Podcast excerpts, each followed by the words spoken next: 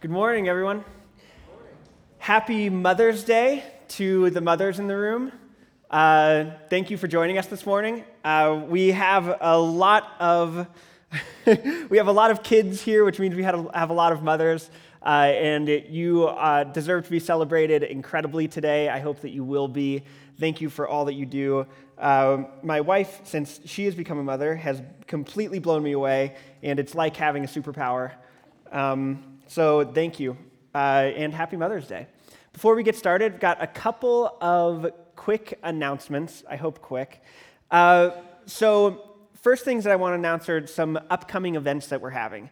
The uh, first one is Vacation Bible School, VBS. So that's something that uh, we host annually. I think this is actually going to be the third annual VBS that we're hosting.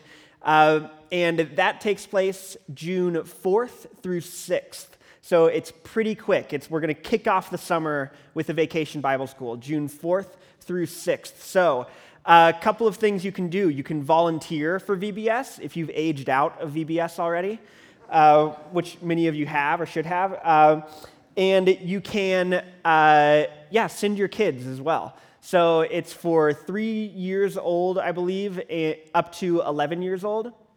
It's a great thing. It's one of my favorite things that we do as a church because I think it's one of our best outreaches into the community. A lot of churches don't host VBS, and it's a great thing for uh, kids in the summer.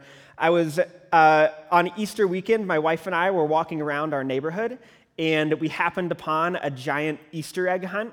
And it was another church that was like hosting a community Easter egg hunt. And I was like, ugh, that's a good idea.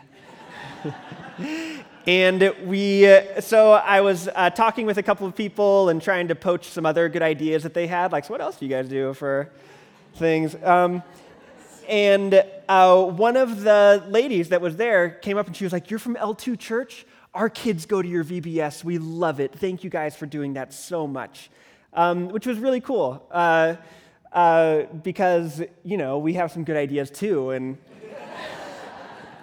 no, it was, it, it's cool because uh, it shows that, like, this is a way that we can really serve the community. Uh, as a church. So, uh, VBS coming up June 4th through 6th. Second thing is Gotham applications are now open uh, which is a sentence that I realize if you don't know what that means doesn't make any sense.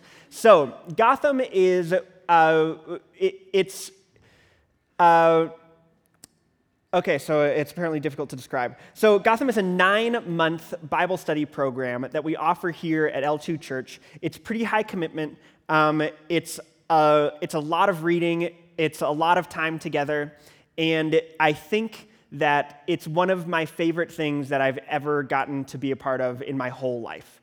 Um, through it, it, it's a study that was developed out of uh, Redeemer Presbyterian in New York City by um, the Protestant Pope, Tim Keller. Um, that's a nickname I'm trying to get to catch on. And he, uh, developed by Tim Keller and David Kim out of the Center for Faith and Work. And uh, basically, it addresses this issue where churches do a great job of discipling people for church ministry.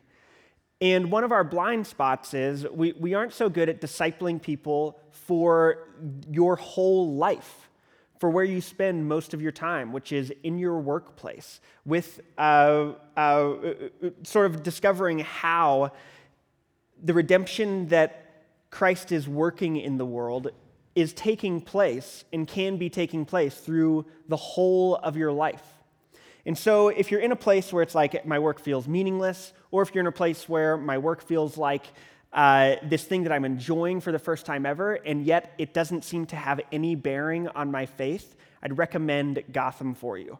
It, I've seen it just accelerate people's faith in such an incredible way. I really view Gotham as this pinch of leaven that we take each year, where about seven to 12 people join this group. They really commit to each other for nine months. And uh, that pinch of leaven I view as spreading through the whole church and really into our whole city by those lives that get transformed. I've gotten to teach it for the past two years. This upcoming year, uh, Jarrett Henson is going to be teaching it. Uh, he's right there, just held his hand up, but if you missed it, you missed it. So the uh, plans are so the applications are live on online now. You can just go to our website. There's a big banner right up front. Click on Gotham, as well as a big banner for VBS. So you can check those things out. All right, those are two upcoming announcements. Now let's move into some other announcements. Man, so last week we made a, a huge announcement for the history of our church. That is, we are going to sell the building and use the funds to fund two new ministry initiatives. One of them is the coaching and counseling that has been taking place as part of our ministry. Uh, is going to be accelerated and with a, with a real focus on investing in um, prisons and uh, help for inmates. And the other side of that is we are going to use the funds to really plant a new church which means that we're going to establish a new identity together, one that addresses the needs, that uh, our hope is addresses the needs of Denver where it is now, so that we can take, us, take some space and reimagine together how can we best be on mission in our city as it is today as a church? What are our next 25 years of ministry going to look like? And so that's a huge announcement, and with it has come all sorts of emotions, a lot of positivity, a lot of excitement, as well as a deep sadness at a, a huge change and, and a great time of ministry that is coming to an end. And so, with, all, with that said, we really want to be open up front, from the front, saying that we want to be a part of processing through how we're all feeling moving, in, moving through this season of change. This isn't something that we can do as a vacuum or separated from each other. We're going to need each other to move through this, to come together as a church. So I hope that all the different things that we're experiencing can provide more of an opportunity for us to come together in a way that I think we're going to really need in order to move from a space we're going to need to really be identified with each other as a church that is on mission to serve the city. Because a lot of times you just end up at the same church you've been going to on Sunday mornings just by muscle memory. You get in the car and all of a sudden you're here. And that's going to change. And so now is a time, this season that we're in, while we're still in the building and we're still developing together what it will mean to be this next phase of our church, what we're calling New Church for now because we don't have a name. So I'll get to that soon. Uh, but let's take this as an opportunity to really come together and work through the difficulties of change and hope together for what we're headed to. If you want some more information on this and you want to see the announcement, you can also go to our website, click on About, and there's a little tab that says Future of L2. Click on that, and you can watch the video from last Sunday's announcement as well as read a letter that we've sent to the congregation. So uh, we want to keep you guys updated as far as what's developing on, the, uh, on that front. This past week, we established the new 501c3 for New Church. Uh, it's under the name Colfax Church, which won't be our name because we aren't going to be here. Um, so, but we needed a name to just establish the entity, so that has happened. It's been filed. Um, but we've got about three to six months for the IRS to get back to us. Um, IRS is a great organization to work with. So they, I'm sorry if you work for the IRS. Your work is valuable. You should go take Gotham. And so uh, the 501c3 has been established. We have gotten together a group of people who are in the business of finding real estate that attend our church and put them together and really tasks them to be our tentacles out into the city so that we can start discovering where our next place to move from here may be. Um, and this week, our plan is to develop our naming strategy. I worked with a startup for a brief period of time, and uh, we thought we had this great name, and then we went through a great naming strategy with um, people who do that professionally, and we got a way better name. So, like naming a kid, this is something we plan on living with for a long time, so we don't want to rush it. Um, and we want uh, you guys to be a part of it as best as we can. Now, I know what the creatives of you are thinking is like, oh, we're going to vote on a name, we're going to end up with something terrible. Relax. We'll have some safeguards in place. um, so uh, that's what's coming up. If you have questions, if you want to be involved, which I hope you do, we have basically converted our backstages into opportunities to come, ask questions, bring ideas, brainstorm together, and dream and pray for the next phase of our church. So backstage is the third Wednesday of each month at 6:30 here in the church, uh, downstairs where the kids meet, and uh, this Wednesday is the third Wednesday. So join us this Wednesday. That was a lot. So let's go ahead and get back into the text. Uh, if you don't mind, I'm going to, uh, would you pray with me so that we can refocus back in on the text? Father, I ask uh, that amidst all the logistics that are important, that you would focus our hearts uh, in on your word for the remainder of our time together, that we might see uh, yourself revealed in it, and that our idea of the kingdom uh, might be clarified, Lord, that we might see you more accurately uh, and therefore worship you more truthfully. Lift this up in Jesus' name. Amen. So, this week, as in last week, we are looking at two parables. Two parables that are almost identical. One, a person is, uh, happens upon a field with treasure in it, and then covers up the treasure, and then goes and sells all that he has to come back and buy that field. Secondly, a person who's in search of fine pearls, a, a pearl merchant, uh, discovers a pearl that is of such great value that he goes and he sells all that he has to find the, uh, to be able to buy the pearl. Two uh, parables that are so similar, both showing us a unique angle on this idea of the value of the kingdom of heaven. What would we do? What would we give up? If we saw the kingdom of heaven in its truest value? And the answer that these parables provide us with is that we would live in a joyful sacrifice. We would joyfully sacrifice all that we had in order to attain the kingdom of heaven if we saw it in its truest value. So, what we're going to look at this morning is how the kingdom of heaven really operates in our normal sense of value. The way that we normally value things is the way that we ought to be valuing the kingdom of heaven. We'll bring some more clarity to that. And then we're going to see an example from the Bible of a misperception of value. And then we're going to see an example of a true perception of value. So, the normal response to value. I'll go ahead and read the parables again. 13, Matthew 13, 44 to 46. The kingdom of heaven is like treasure hidden in a field, which a man found and covered up. Then, in his joy, he goes and sells all that he has and buys that field. Again, the kingdom of heaven is like a merchant in search of fine pearls, who, on finding one pearl of great value, went and sold all that he had and bought it. These are nearly identical, which means the differences kind of stand out.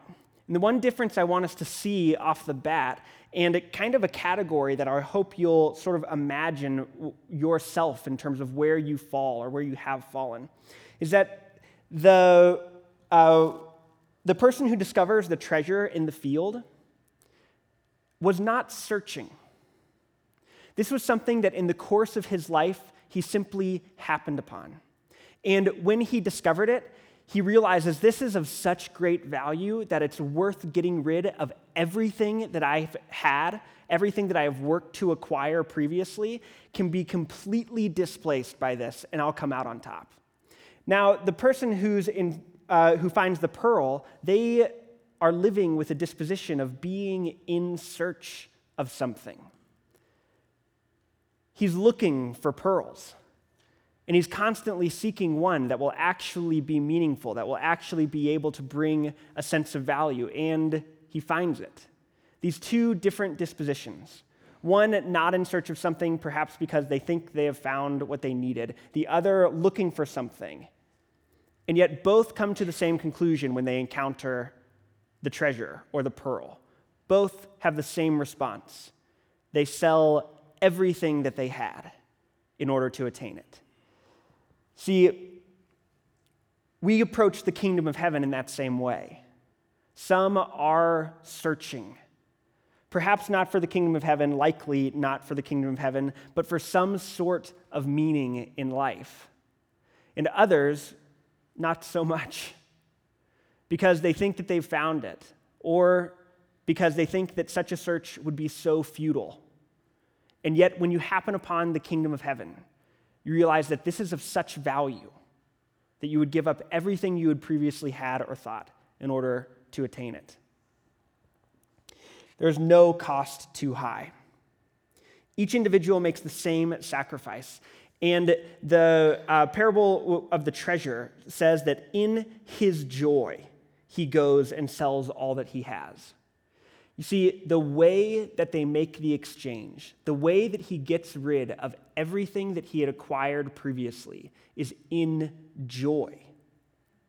Which brings to the front a clear picture of what Christian sacrifice really is. How Christian sacrifice is so unique in the world.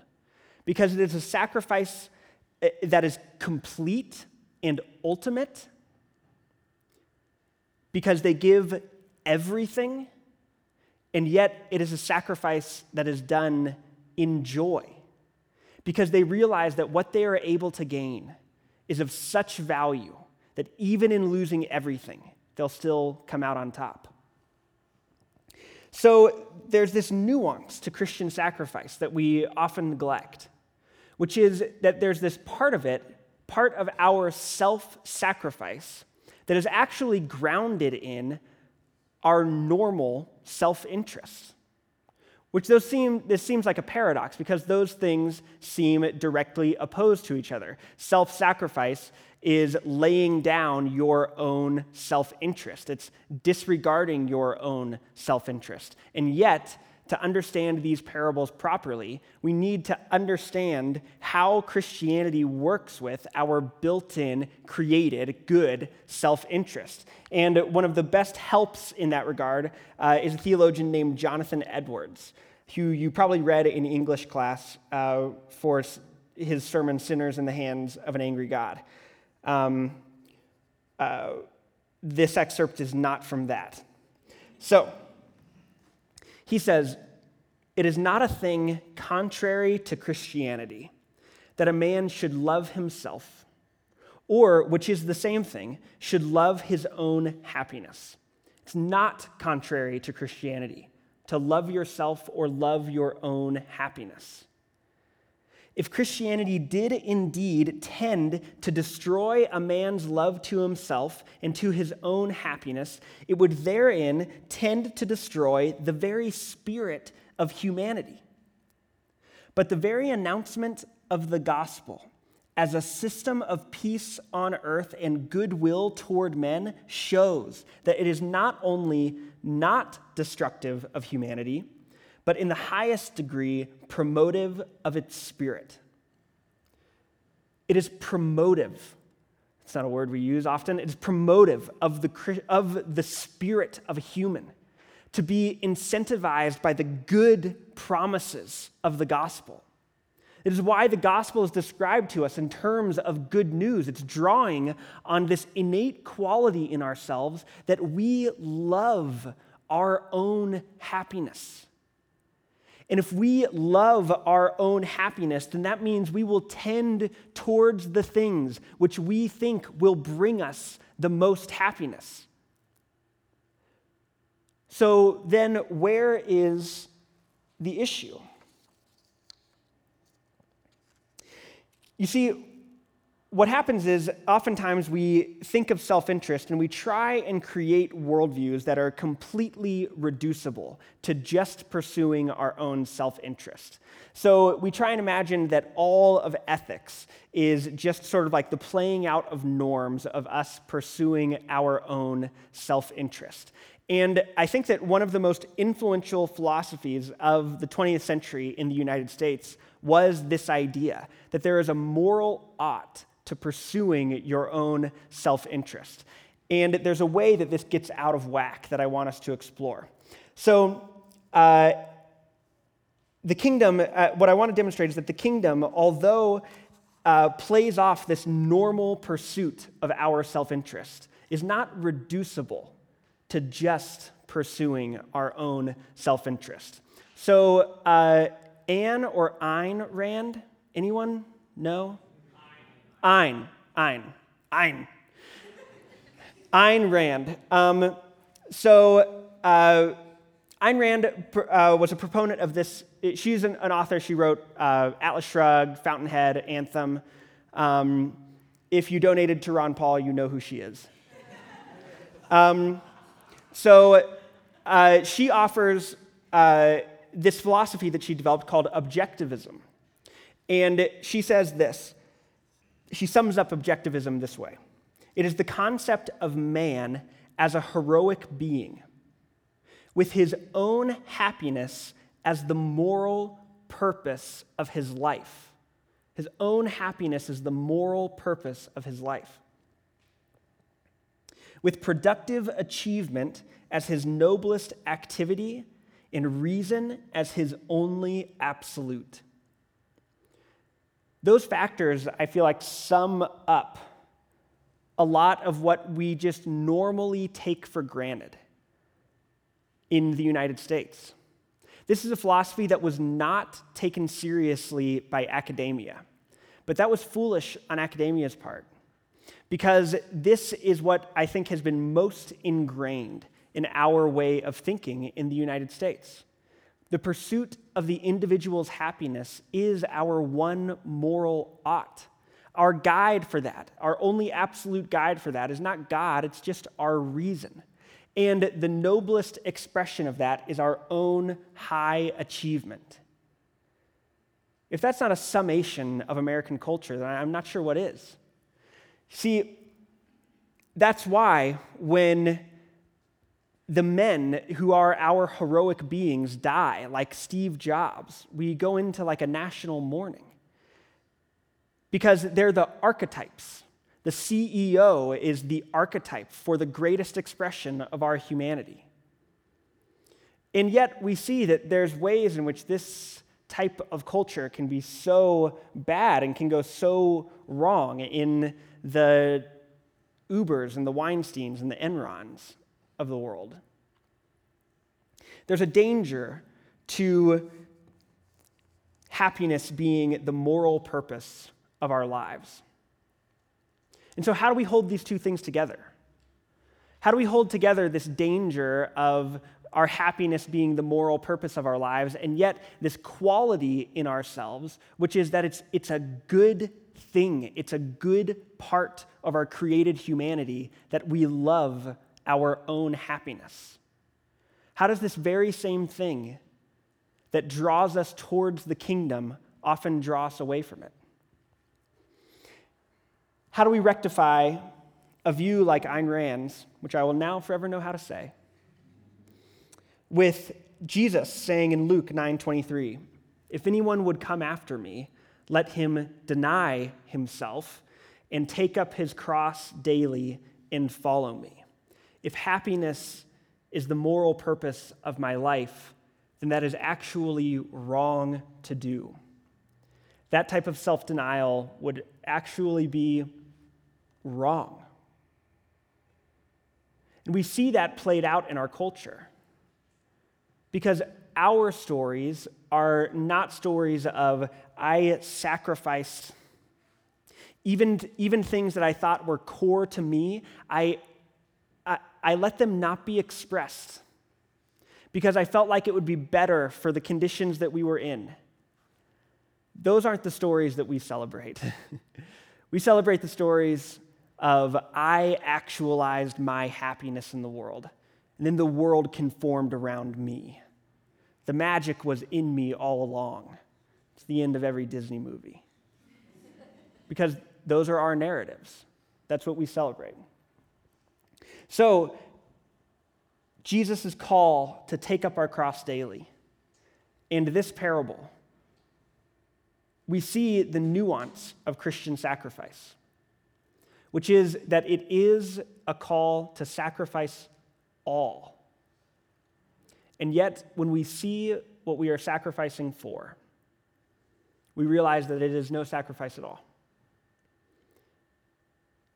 Because what we gain is that worth it? It is actually a loving of our own happiness to pursue the kingdom of heaven. So the difference is not one of should we be self interested or should we be selfless. The question is rather, what should the self be interested in? What is the object of our self interest? And do we believe? Have we seen in the kingdom something that is so glorious and so amazing that we would be willing to joyfully give up all we'd had in order to share in that thing? Would it be following this innate self interest to do so? So, with those sort of categories established, I want to look at two examples of what the self can be interested in. The first is a misperception of the value of the kingdom, and the second is a proper perception of the value of the kingdom. So, misperception of value.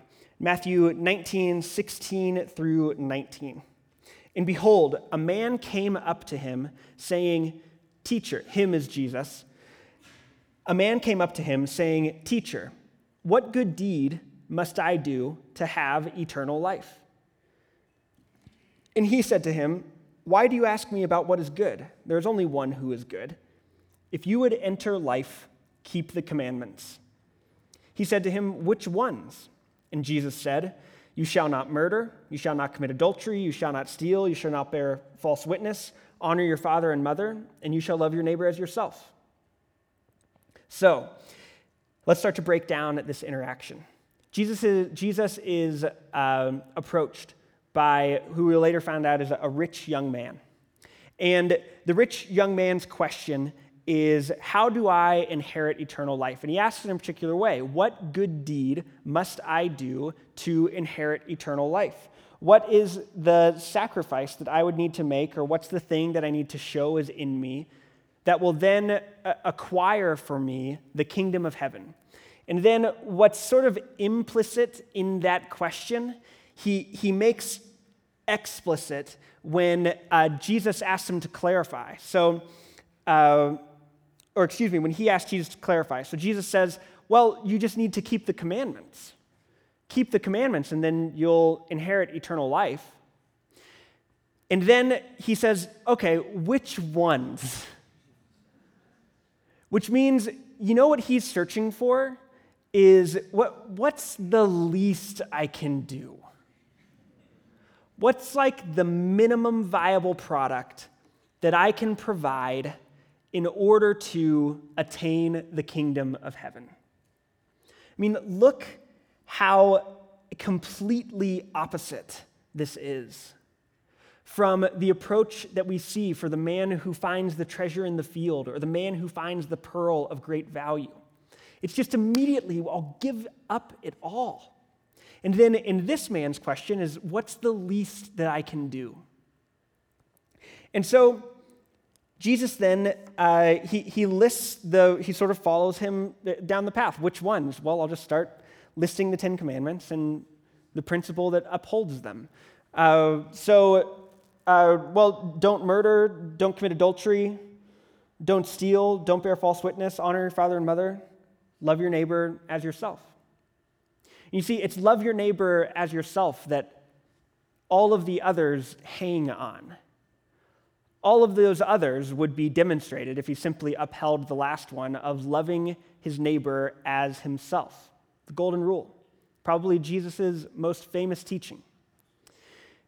Something you can probably find in a quote on Facebook with like a picture of Abraham Lincoln. But Jesus said it. So, what is it? here's an interesting thing that I want us to see in the Golden Rule. Is that the Golden Rule is not, the Golden Rule works together with this idea that we're developing of Christian self interest. It assumes that you want to treat yourself positively, that you have this inherent love for your own happiness. And then it says, expand that thing. Take that principle in yourself that you know is already there and flip it around and demonstrate it towards others. Treat others as, excuse me, love your neighbor as yourself. You do love yourself. Love your neighbors likewise. So, as the conversation continues, the this rich young man uh, gives Jesus the worst possible answer to the question of how is the commandment keeping going. Uh, when Jesus asks you which commandments you've been keeping, uh, don't respond with all of them. You haven't been. That's not. Jesus is like, then what did I, like, so what am I atoning for here? What, I, what did I come here? So, Matthew 19, 20 through 22, the young man said to him, All these I have kept. What do I still lack?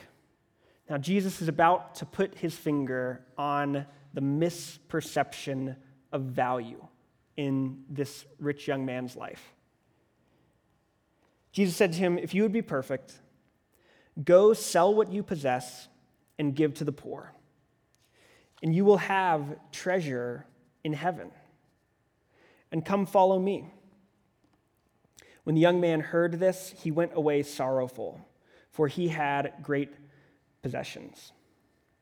You see, Jesus provides him with an explicit opportunity to respond in the exact way that he describes in these two parables. Says, Go sell everything that you have and give to the poor, and then come follow me. Then, then you'll get the kingdom you'll discover this treasure in heaven. And because he misperceives value so completely, because he doesn't really think he's discovered a treasure, because he doesn't really think he's discovered something that will actually move towards his happiness, that would actually be a benefit to him because he sees no real value in the kingdom, he doesn't make the exchange. Instead, he walks away sorrowful. You know, the request of Jesus it fits perfectly with the golden rule. Because if we just walk through like the steps of imagination that the golden rule requires, how is this man loving himself? How has he loved himself? How has he pursued his own happiness? He's gathered up great possessions for himself. And then Jesus says, Love others in the same way. Bring the poor into this wealth that you enjoy. And you'll have a treasure that far surpasses this. But he misperceives his value. Jonathan Edwards, once again, brings some more light into how our self interest gets misused. He says, A man's love to his own happiness may be inordinate in placing that happiness in things that are confined to himself. In this case, the error is not so much in the degree of his love to himself as it is in the channel in which it flows. Let me put my finger there. This is not so much an issue with him loving himself too much. That's not the issue. The issue is in which is in the way in which he is loving himself. What is the means that he is using to love himself? continue. It is not in the degree in which he loves his own happiness, but in his placing his happiness where he ought not, and in limiting and confining his love in their love to their own happiness. Place that happiness in good things that are confined or limited to themselves, to the exclusion of others. And this is selfishness. See, our selfishness is when our self love becomes so limited that it becomes inordinate. It is not wrong that we desire our own happiness. But it becomes wrong in the ways that we see it. The issue is a misperception of the value of a truly great thing. And instead, we hope for a small thing that just is confined and turns in on ourselves. So let's move on then to a true perception of value. So this is, I think, one of, one of like my favorite texts in Scripture. And uh, it's Paul discussing how he understands the value of the kingdom and how it relates to his life. The Apostle Paul. He writes in Philippians 3 7 to 8, he says, But whatever gain I had, I counted as loss for the sake of Christ. Indeed, I count everything as loss because of the surpassing worth of knowing Christ Jesus my Lord. For his sake, I have suffered the loss of all things and count them as rubbish in order that I may gain Christ. Why does he count everything else in his life as loss? Because he sees the value correctly. It is not this denial of his own happiness. He sees where that happiness could actually come from. He perceives that the, the worth of Christ is far surpassing anything that he could have been pursuing his happiness in. That the holding on of these possessions is, far, is so inferior to getting rid of them. That way, they might free him up to be able to move for the kingdom to be able to share in the suffering of Christ, that he might know God.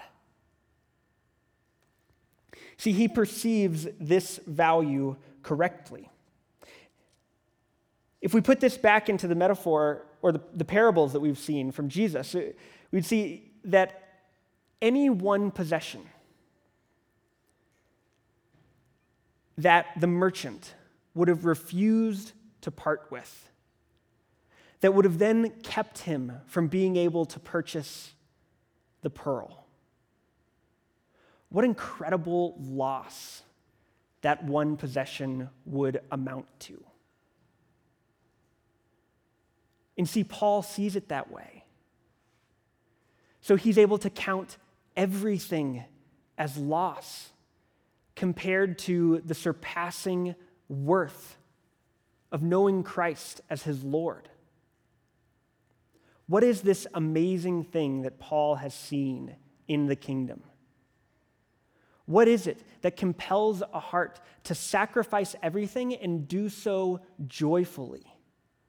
What a free person that must be. What have they seen? Well, Paul continues on. He says in Philippians 3 9 through 11, he continues and he describes this thing that if we see then we'll be able to see a value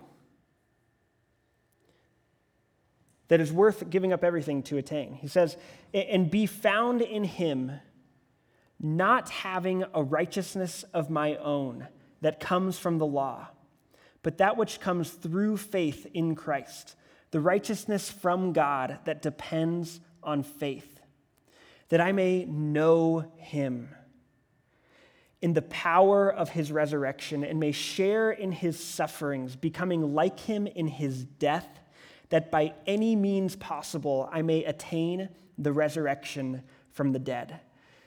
It says, imagine this. Just slow down and imagine this for a second. Imagine you're a merchant, a merchant traveler and you're wandering through the desert. Might as well make it cool. And someone approaches you and they say, I have an opportunity for you. You could know God. Now, if you were a smart person, you'd think, you know, in many ways, that's not good news. Because for me to know God as I am is honestly just frightening. I'm a created thing, one of His created things. And I haven't acted that way.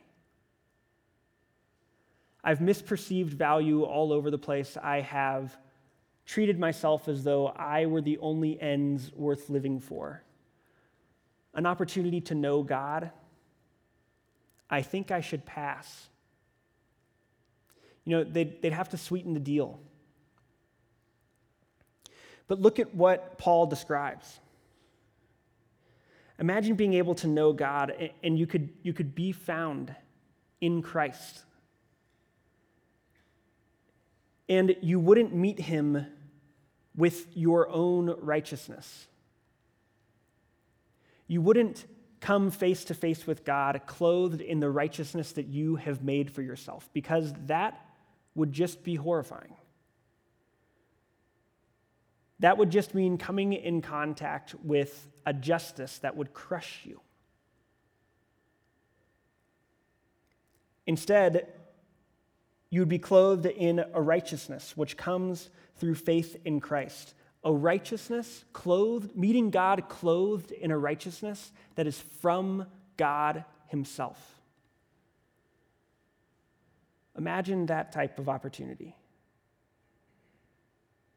Imagine being able to meet with the Creator, clothed in a righteousness that He's given you, to enjoy His presence, to see the kingdom that He is ushering into the world, to worship Him rightly and truly as your King, as your Creator, as your God, clothed in the very righteousness that He's given you. If you wouldn't, any, anything that would keep you from that, what an incredible loss. When you perceive this correctly, when you correctly perceive the value, when you are a normal person, you want to act in line with your self interest, if you love your happiness, then you would say, I would give up anything for that.